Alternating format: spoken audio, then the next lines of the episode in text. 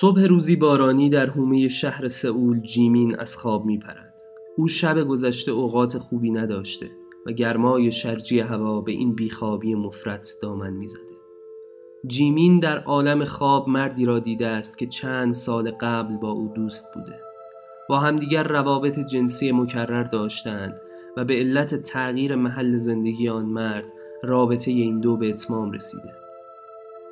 سوهیون مردی بلند قد اصالتا متولد بوسان از جنوبی ترین شهر کره با همان اخلاق جنوبی و خاص خودش جیمین را حقیقتا دوست داشت.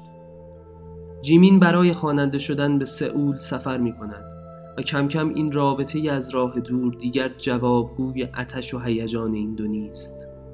همه چیز سریعتر از همیشه می گذرد سوهیون عاشق کس دیگر می شود و ناگهان با یک نامه اینترنتی همه چیز پایان می گیرد. حالا بعد از هفت سال جیمین ازدواج کرده.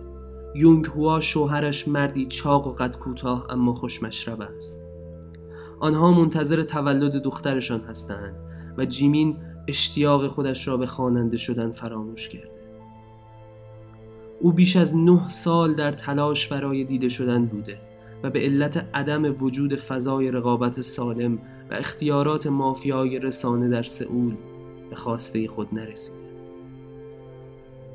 حالا سرخورده افسرده و نگران است و در این ماه این چهارمین دفعه می شود که در خواب سوهیون را می بیند و از خواب می برد.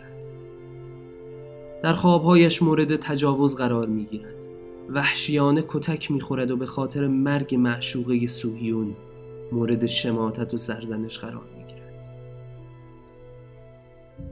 دکتر تراپیست می‌گوید که همه این خوابها نشانه استرس زایمان است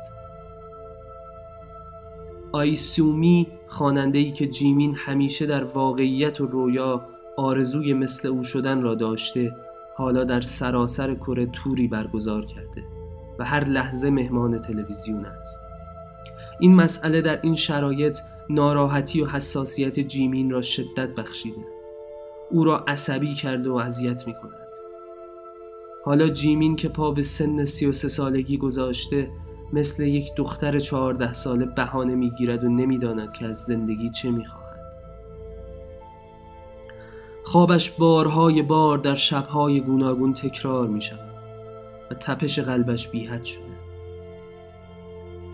تراپیستش می‌گوید که این میزان از استرس برای سلامت نوزاد اصلا مناسب نیست.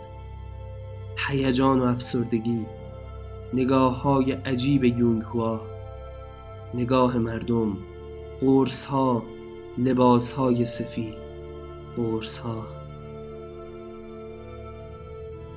پرده بالا می رود جیمین کیس شماره 23 از تیمارستان عمومی سئول به نمایش گذاشته می شود